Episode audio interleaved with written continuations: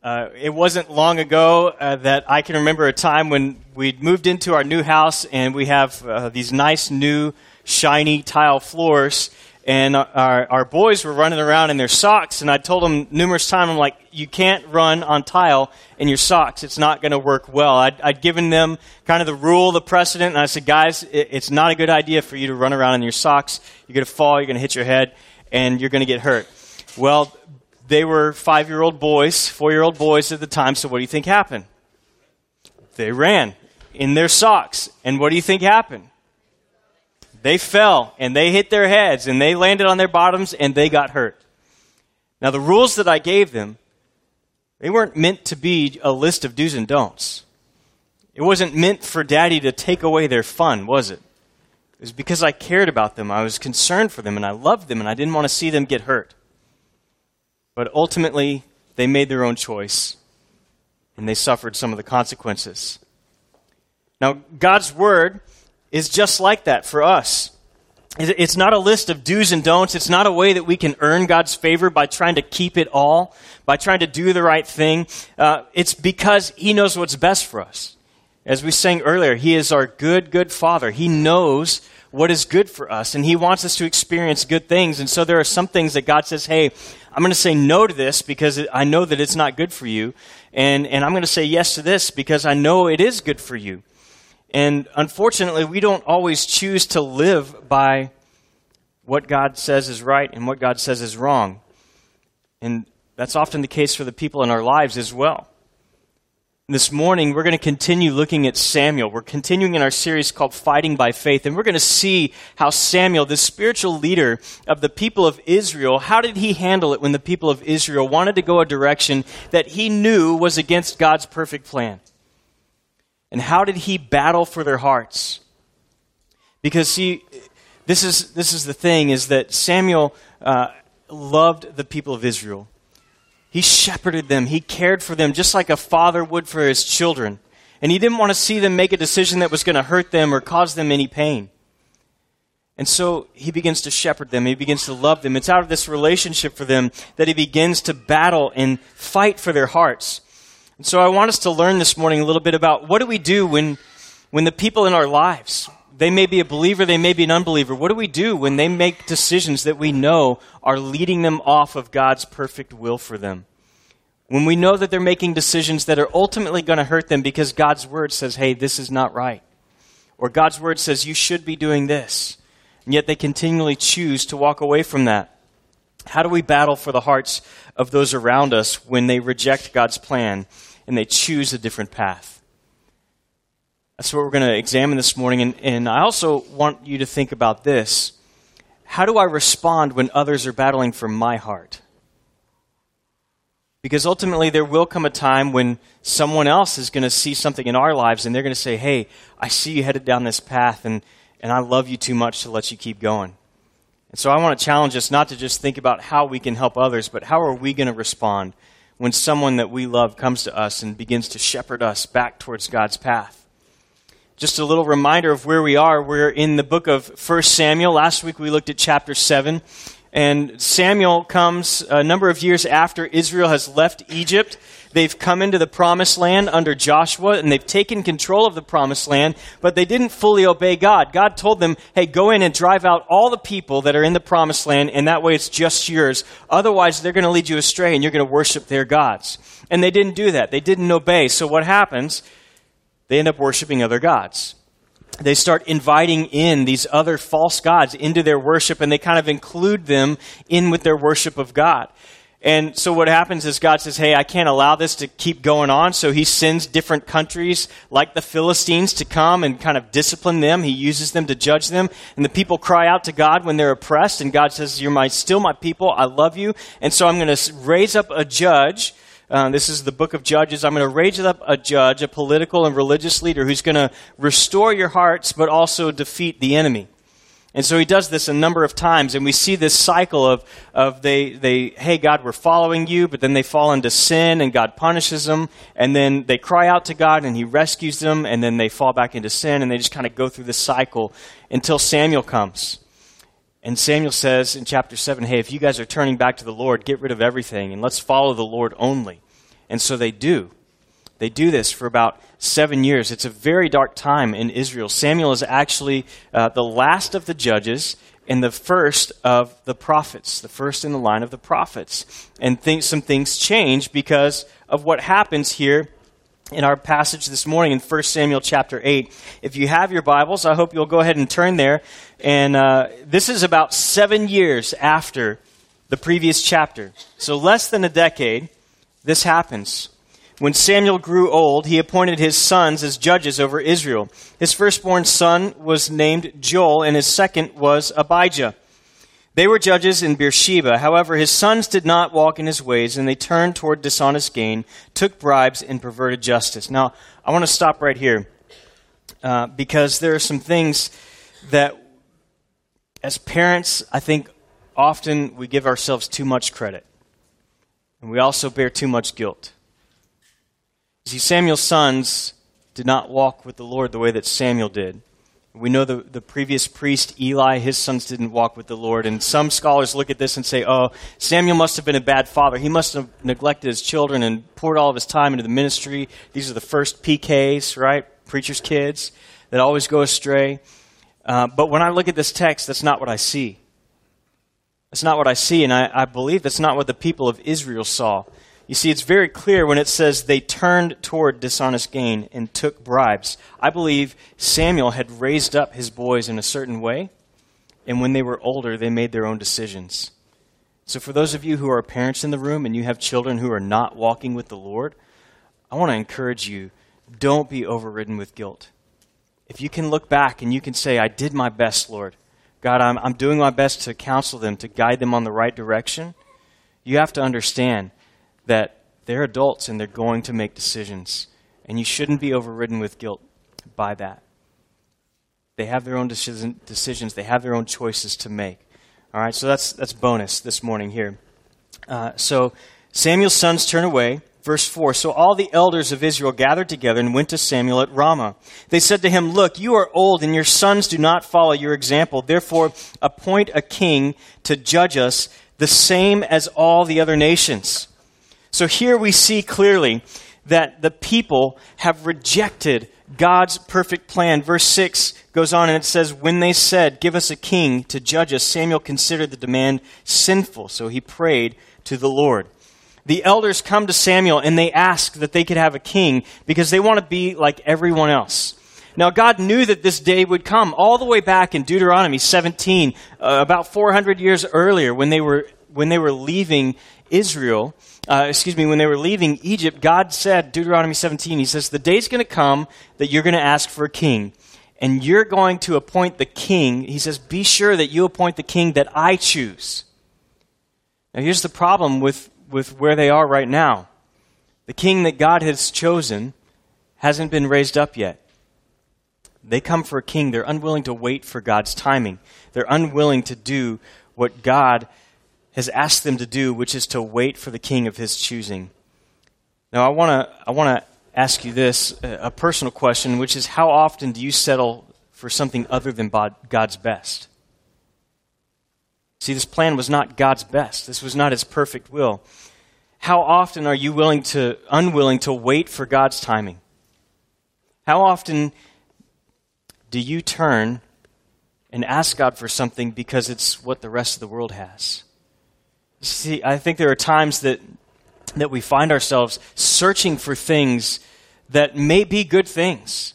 God knew that they were going to want a king. God knew that one day there would be a king pointed over them. See, in reality, God was meant to be their king. God says, hey, I will reign over you, but I know the day's going to come that you're going to want a human king. Just make sure it's the one that I choose. But they weren't willing to wait on God. So they try to force the issue. They try to make things happen in their own timing. They're unwilling to wait for what God has planned. And I, I believe that so often we ourselves are guilty of this.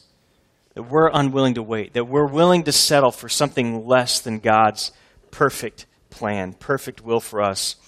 So they reject God's timing, they reject his plan, all because of what? What do they say? Give us a king so that we can be like everyone else. We want to be like everyone else. See, God had called the nation of Israel to be something different. He even told them, all these laws, these rules that I'm giving you, they're meant to set you apart from everybody else in the world. So that when the rest of the world looks at you and they're like, wow, I can't believe the way your life is working out. I can't believe all these things. What, what are you doing that's so different? They would be able to say, hey, we're just following the instruction that God gave us. And it works. As the author and creator of life, don't we think that perhaps he knows what works and what doesn't? So why would we not choose to follow him?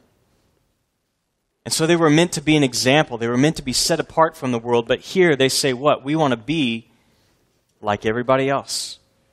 And we do the exact same thing all the time.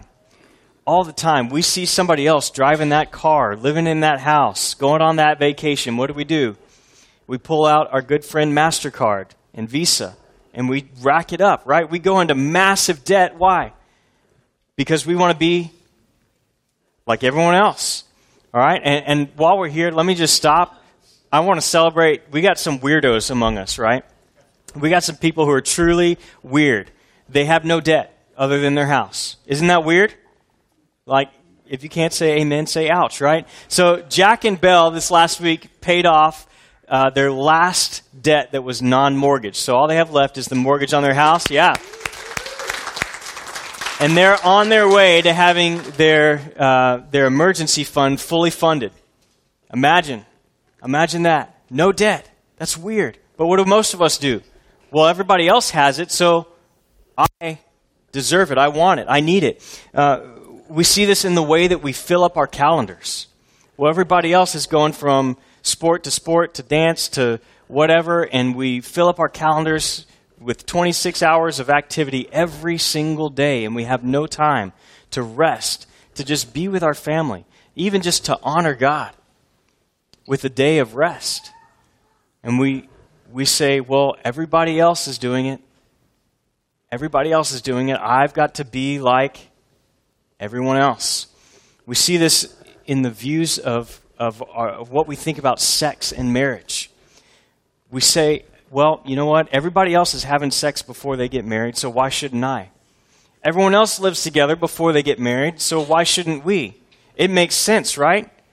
From the world's perspective, it makes sense. Or when it comes to divorce, it's like, well, this didn't work out. I guess we'll just get divorced. And instead of allowing God's word to inform of what we, inform us on what we ought to think about sex and dating and marriage and divorce, instead, we come to God's word and we say, well, here's what the culture's doing, so let me find some justification for me to be able to do what the rest of the world is doing, because I want to be like everyone else. I want to be just like everyone else. We see this uh, in the way that we talk about our spouses, in the way we use uh, different language, right? Because, well, everyone else is doing it and we want to fit in. We want to be like everyone else. There's a little cartoon that I saw this week. I couldn't get a picture of it, but it's a group of ladies sitting at a restaurant, and the waiter comes over, and one of the ladies looks up and says, "Oh, we're fine. Uh, we won't. We don't need anything. We're just here to bash our husbands."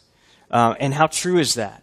That we don't honor our spouses in the way we talk about them to other people. Why? Because everyone else is doing it, and we want to be like everyone else. In the way, uh, I, I love this next one. Uh, How many of you have ever woken up on a beautiful morning like today and said, uh, God, today is such a beautiful day. Uh, thank you for a beautiful Sunday. I'm going to honor you by skipping church to go enjoy this beautiful weather that you've given me. Yesterday I drove by uh, early in the morning. It's about eight thirty in the morning. There's football games going on at eight o'clock in the morning, right? And I drive by and I see all these kids out playing. I see all the moms like decked out, full makeup, hair done. It's Texas, like blowouts and all that stuff. You know, high heels, walking through the grass, you know, in the high heels, trying not to strike oil. And they're out there. And I'm looking at this and I'm like, the same people that are here at eight o'clock in the morning are going to stagger in twenty minutes late to a ten or eleven o'clock service tomorrow. Why? Because they won't be like everybody else. They're just like everybody else. They want to be like everyone else. Uh, when I think about the way we watch movies and use social media, all of these things, we, we find ourselves just wanting to be like the rest of the world. Well, I've got to watch this show because everyone else is going to be talking about it at church tomorrow. And let me say this. How often do we stress competency over character to our kids? We tell them, we expect you to be this good at whatever sport. We expect you to make straight A's. And what are we teaching them? The only thing that matters is how competent you are. I know we've got some students here that are getting ready to take some finals in the next couple weeks. Let me just tell you that the tests that you're about to take are not a measure of your self-worth. They're only a measure of how well you studied for that test. All right? Take that and believe that, right? It's not a measure of your self-worth. And let me say this. What's more important is that you be able to look back and say, I did my best at studying for this exam. You may not have a math brain. I don't have a math brain, right? God didn't give me one. So I didn't do well in math, right? That was like one of my only C's in college. So it's okay. What matters is, did you have the character to study hard, to work hard and honor God in the way that you studied? That's what pleases the Lord. Parents, we need to be stressing this with our kids. Character over competency. Hey, it's okay if you make a B. It's okay if you make a C, if that's not your strength. What's not okay is for you to sit back and say, ah, I'm just not going to try hard because I don't have a math brain. That's not okay. You're going to try hard, and if you try your hardest, if you demonstrate character through that, then we're going to honor you, and we're going to celebrate you that you worked hard. Character over competency. But what do we do? We want our kids to have straight A's. We want that bumper sticker that says, my kid is a straight A student at whatever school, because everybody else is doing it. I want to challenge us this morning to think through how we approach our views on the world. I know this is kind of a, a, a side thing, but I, I really want to encourage you guys to think about, am I am I forming my opinions based on the, what the Word of God says, or do I form my opinions and then come to the Word of God and look for justification for what I believe? One is idolatry, the other is worship. Got it? Let's move on. So Samuel is here. He hears this from the people, and his heart breaks. His heart breaks. We see that Samuel considered it sinful in verse six. It says, uh, when they said, give us a king, Samuel considered the demand sinful, and he prayed to the Lord. Let's keep going. And he says, but the Lord told him, listen to the people. Listen to the people and everything they say to you. They have not rejected you. They have rejected who? Me. They have rejected me as their king. They are doing the same thing to you that they have done to me since the day I brought them out of Egypt until this day, abandoning me and worshiping other gods. Listen to them, but you must solemnly warn them and tell them about the rights of the king who will rule over them. So what's the first thing that we see with Samuel? First and foremost, if we're going to battle for the hearts of people, we see that there's a deep, deep relationship between both parties. Right? Samuel loves them. He's shepherding them. But we also see a lot of respect for Samuel. The people didn't have to come to Samuel and say, we want a king.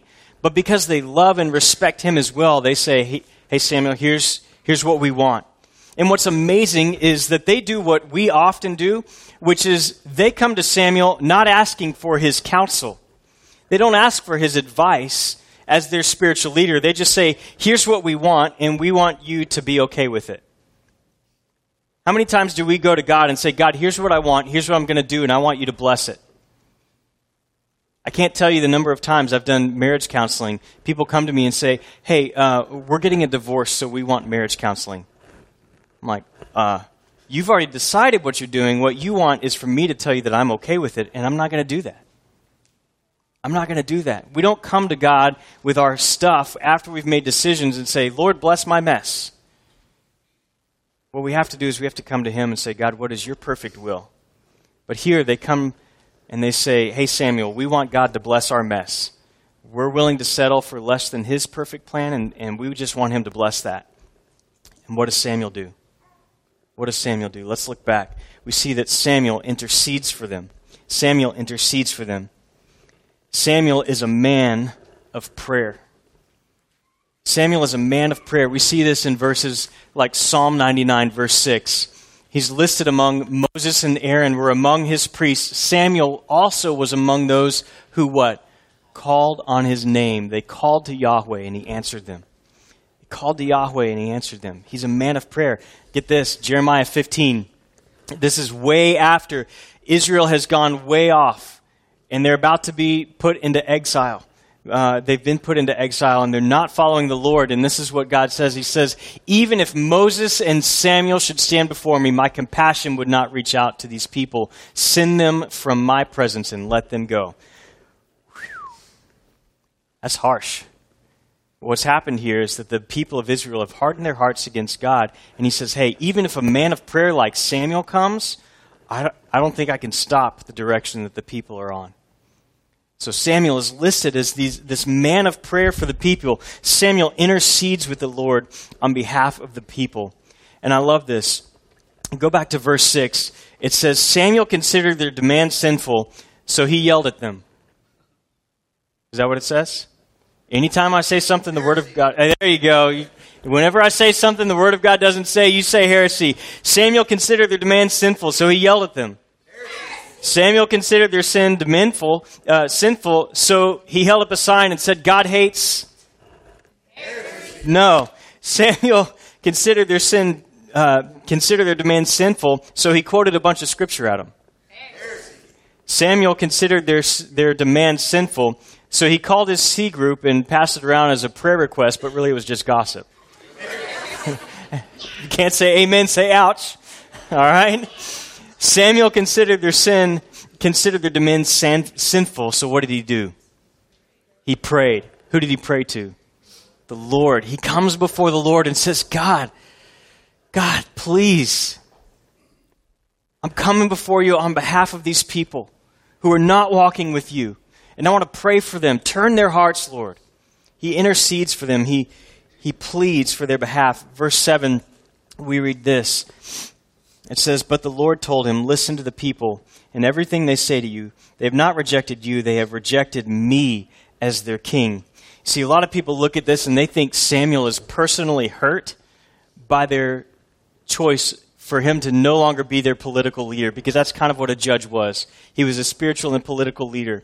And they think Samuel has his feelings hurt that he won't be the political leader anymore. But I look at this and I see something completely different. I look at this and I see Samuel... Samuel's heart break, because here are the people that he's been trying to lead to the Lord, and they're rejecting it. So his heart breaks, and God comes to him and comforts him and says, Samuel, you're in good company.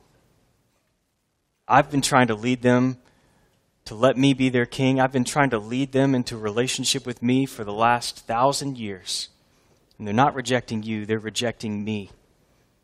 They're not rejecting your spiritual leadership. They're rejecting me just the same as they have for for so long.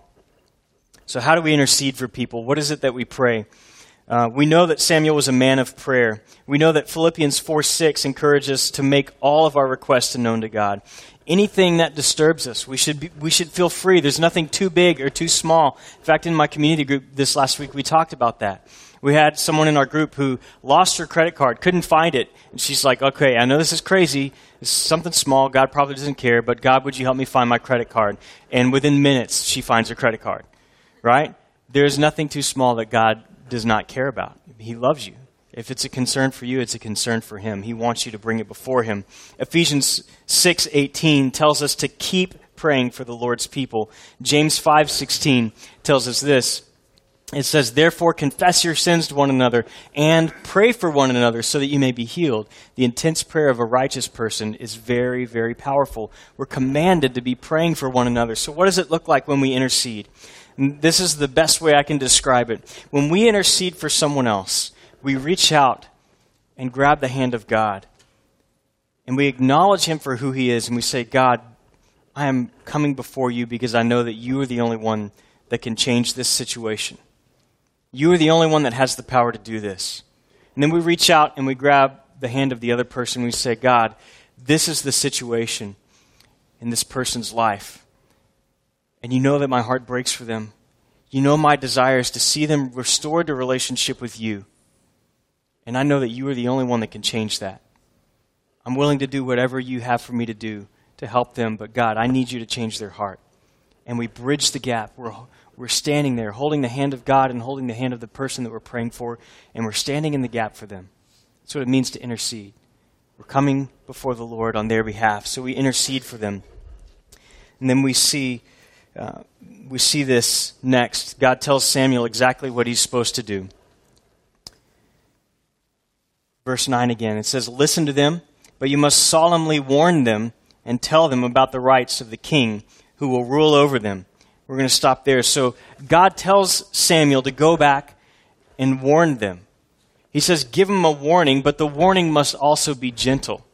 So when we're interceding for others, when we're battling for their hearts, we must warn them solemnly and gently. Solemnly and gently. Samuel warns the, the people of the folly of their request, and I'm, I'm not going to read that whole passage there if you want to know. He basically says, here, you want a king? Here's what's going to happen. He's going to tax you. He's going to take the best of your land, the best of your people, the best of everything. You're going to have to go out, and he's going to make, he's not going to go out and battle before you. He's going to take your sons. He's going to put them in his chariots. He's going to make them run in front of his chariots. So who's going to die in battle? Not the king, your sons, and you. I'm warning you, here's what's going to happen. You want to go down this road, here are the consequences. You want to slide on the tile in your socks, you're going to bust your head. Right? So he gives them a warning. But he doesn't come to them and poke his finger in their chest. Because he loves them. He has a relationship with them. He cares for them. And he's, he's pleading with them. Guys, don't do this. Please. It's not going to be what you think. I promise it's not going to be what you think. And so he warns them solemnly. Uh, it, that word solemn as, is as if he was under oath. As if he was testifying to the truth. Testifying to the reality. And then we see this idea of gentleness. And this really comes from the New Testament. Second Timothy two twenty-four and twenty-six, we read, "The Lord's slave must not quarrel, but must be" what? "Gentle to everyone, able to teach and patient, instructing his opponents with gentleness. Perhaps God will grant them repentance, leading them to knowledge of the truth. Then they will come, may come to their senses and escape the devil's traps, having been captured by him to do his will." The gentleness is key. Gentleness is key. The solemnness is key. Galatians six, one and two tells us this. "Brothers, if someone is caught in any wrongdoing, any sin, you who are spiritual should restore such a person with a" what? "Gentle spirit, watching out for yourselves, so you also won't be tempted. Carry one another's burdens, and in this way you fulfill the law of Christ." What was the law of Christ? What did he say was the most important law? Love the Lord your God with all your heart, soul, mind, and strength, and love your neighbor as yourself. As we bear one another's burdens, as we restore the person gently, we fulfill that law, bringing them before the Lord and bringing restoration. Yeah, Matthew eighteen, Jesus gives us a great example for when someone is caught in sin. And, and let me make this clear. Uh, what we're talking about here is when someone is caught in sin, not just when, when they're going to make a decision that we're not sure about. We're talking about when they're in sin, okay? A uh, great example of this is before Amanda and I church planted, we had people at our ch- last church that were telling us, don't do this. Your kids are never going to have vacation Bible school. Your kids aren't going to have the cool Sunday school program that we have. It's not fair to your kids. This is wrong. You shouldn't do it. Was what we were doing sin? No. So what did we get? We didn't get their counsel. We just got their... their own approval, right? That's what they wanted. Uh, it was their own thoughts, not the Lord's thoughts. So we have to be sure that we're dealing with si- actual sin here. And then we come to people, and we know that as we confront people, the idea is not for us to get to the point, you know, a lot of people think about church discipline, and they think about kicking people out. Well, that's not the point. The point of church discipline, the point of approaching someone and battling for someone's heart is always restoration. It's restoration between their relationship with God and restoration in our relationship with them. And that's exactly what we see. Samuel comes to him and says, hey, this king is going to break your relationship with God, and it's going to break your relationship between you and other people. So don't do this. He warns them. He gives them a warning. And then we see in verses nineteen through twenty-two what happens next. He warns them, the people refused to listen to Samuel. No, they said, we must have a king over us. Then we will be what? Are you guys awake this morning? Like all the other nations, we want to be like everybody else. Our king will judge us. He'll go out before us and fight our battles. And Samuel listened to all the people's words, and then he repeated them to the Lord. Listen to them, the Lord told Samuel. Appoint a king for them, Then Samuel told the men of Israel, each of you go back to his own city. So what happens here? Samuel lets them make a choice. Samuel lets them make their own choice. This is the hard part for many of us as we battle for the heart of someone else. We've prayed for them. We come before them and we say, hey, I just want you to know if you choose to go down this path, here's what the Word of God says may happen. And I don't want you to go through that. But then we have to step back and we have to say, hey, it's your choice. You've ultimately got to make the decision.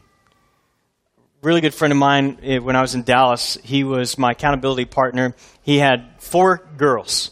He was an undercover police officer, like the biggest, burliest man you've ever met, uh, and he had four girls. And two of them were really close in age, and they were going to spend the night at a friend's house on a Friday night. And he told them, he said, look, you can go over and spend the night, but tomorrow we have all these chores around the house, so don't stay up too late. I don't want you staying up all night, right? So he gave them a very clear instruction. He says, because if you stay up all night, you're going to be tired, and it's going to be a miserable day for everybody. Well, what do you think the girls did? They stayed up all night, and they came home, and they said, Dad, we want to take a nap. And he's like, ha, nope. I told you we had chores. We have work that we have to get done today. And so it was, he describes it, I can't even describe it the way he describes it. It was the most miserable experience of their lives, having to be up, because they had stayed up all night. They didn't ever actually go to sleep, and now he was making sure that they were doing their work. And there was, uh, I think he said, weeping and gnashing of teeth is the way he described it, trying to get this work done. He had to step back and let them make their choice. And parents, as parents, I think this is a great reminder for us. Sometimes we have to let our kids make a bad choice so that they can learn from it. It's a teachable moment. And then we can step in and say, okay, let's process this together. Now, we're not talking about like life and death decisions, but sometimes we have to let our kids fail and say, all right, you made your choice. Here's the consequence. I think if we let them fail on the small stuff, then as they get older, they're going to have learned their lessons, and they won't fail when it really counts, when they're out there in the world. Just a little extra there. So there's three reasons. I always wondered about this. Why doesn't God just stop them? Why doesn't God just say, no, you're not going to have a king? No, you're not going to do this. And there's three reasons why I think he does this. God is not pleased at all with their request, but sometimes he crosses us in love, and at other times he gratifies us in his wrath. Okay, sometimes he says no to us in love, and other times he says yes to us in his wrath. And the reason I think he does this is so that they might be beaten with their own rod, right? That they might experience the consequences of what they're really asking for. God looks at us at times, he says, you want to travel down that road? I've, I've tried, I've warned you, but now I'm going to let you travel down that road and let you experience it. You want to stay up all night? I'm going to let you experience what it's like to be tired because you stayed up all night. And God does this not out of anger, but out of love. Because he wants us to remember in the future, hey, I've been down that road before and I don't want to go down there again. Second thing is, I think he was trying to prevent something worse. See, the people wanted a king. They were gracious enough, had enough respect for Samuel to come to him. But if Samuel says no, there's a chance that the people would riot, that they would fight. At least in this way, God gets to be involved in the process. It's Samuel who gets to appoint the king. But God was trying to prevent something worse. Third, uh, I think that God knows how to bring glory to himself even out of less than ideal circumstances. Amen? You ever been there? You ever settled for less than God's perfect will, and yet God still brings himself glory? And I think God still knows how to bring himself glory even though they were making a foolish and unwise decision. So about a year goes by between chapter eight and chapter twelve. In chapter twelve, we now have Saul as king, and Samuel recognizes, hey, Saul is now established as king, so it's time for me to retire from public service. I'm going to stay your spiritual leader, but I'm not going to be your political leader anymore. And so in chapter twelve, uh, the people come to Samuel again. He goes to them and he says, hey, look, I'm retiring. But before I retire, I want it to be clear that I've not wronged anyone, that I've not taken any bribes, that I've been faithful to the Lord, that I've lived with you with integrity. In verse four, they say this, you haven't wronged us, you haven't mistreated us, and you haven't taken anything from anyone's hand, they responded. Right? So they're saying, yeah, you've been a great leader. Okay, so then he reminds them of all the things God has done for them over the last thousand years. uh, as, as they've been led out of Egypt and into the Promised Land, all the way from, from the leadership of Moses up until Samuel's day. And then they say this in verse nineteen, they pleaded with Samuel. He reminds them about their asking for a king. They pleaded with Samuel to the Lord. He said, "Pray to the Lord your God for your servants so we don't die, for we have added to all our sins the evil of requesting a king for ourselves." So they come to a point where they recognize their sin, and they ask Samuel to do what? Pray for them. Now imagine how it would have gone when they got a king if Samuel had come to him and said, "See, I told you so. I warned you. I told you. I was right. Let me hear you say it. I was I was right. I want to hear it. I need to hear it for my own satisfaction." Now, if Samuel loved them, he continued to pray for them. And I love this reply. Verse twenty, Samuel replied, "Don't be afraid. Even though you have committed all this evil, don't turn away from following the Lord. Instead, worship the Lord with all your heart. Don't turn away to follow worthless things." What are the worthless things? Being like everybody else. Those are the worthless things. Don't, instead, worship the Lord with all your heart. Don't turn away to follow worthless things that can't profit or deliver you. They are worthless. The Lord will not abandon his people because of his great name and because he is determined to make you his own people. I love this, twenty-three. "As for me, I vow that I will not sin against the Lord by ceasing to pray for you. I will teach you the good and the right way. Above all, fear the Lord and worship him faithfully with all your heart. Consider the great things he has done for you. However, if you con- continue to do what is evil, both you and your king will be swept away." So the last thing we see, we see that Samuel has, has interceded for them. He's warned them uh, solemnly and gently. He lets them make their own choice. And then what does he do? He commits to continue praying for and shepherding them. He's going to continue praying and shepherding them. He says, "Look, guys, you made a mistake, but I'm not going to leave you just because you made a mistake. I'm here for you. I love you and I care for you, and I'm going to try to try my best to show you the right way." And so he does. Now, I want to say that in your life, it may not always work out this way. That person that you're praying for may never come to that point where they say, "Oh, I realize that I've sinned." That may never happen. So what's your responsibility? Do you reject them? Do you walk away from them? No. The example we have is that we continue praying for them. We persist in praying for them, and we continue to show them the right way. Our prayer is that God would eventually bring them to that point. You never know when it's going to happen. I have a good friend that I've been praying for for a long, long time, and just recently, Our, our relationship had, there was a little bit more and more distance in there, but I continued to pray for him. I didn't think anything was ever going to change. And just recently, he put his trust in Jesus Christ. Something that I, I personally, in the back of my mind, had gotten to a point where I was like, yeah, it's a long shot. But I persisted. And God was faithful, and he answered. You never know when God's going to, going to work in the ways that he does. So I want to challenge us this morning. Think about ways that, that you're battling for someone's heart. Is there someone in your life? It may be a believer that you need to be praying for, that they would be restored to their relationship with God. It may be an unbeliever that you're praying for, that they would put their trust in Jesus Christ. How are you battling for the hearts of people? Because I think often we think we're doing a good job, but we're making some mistakes. We're not basing our, our battle for their heart on a relationship.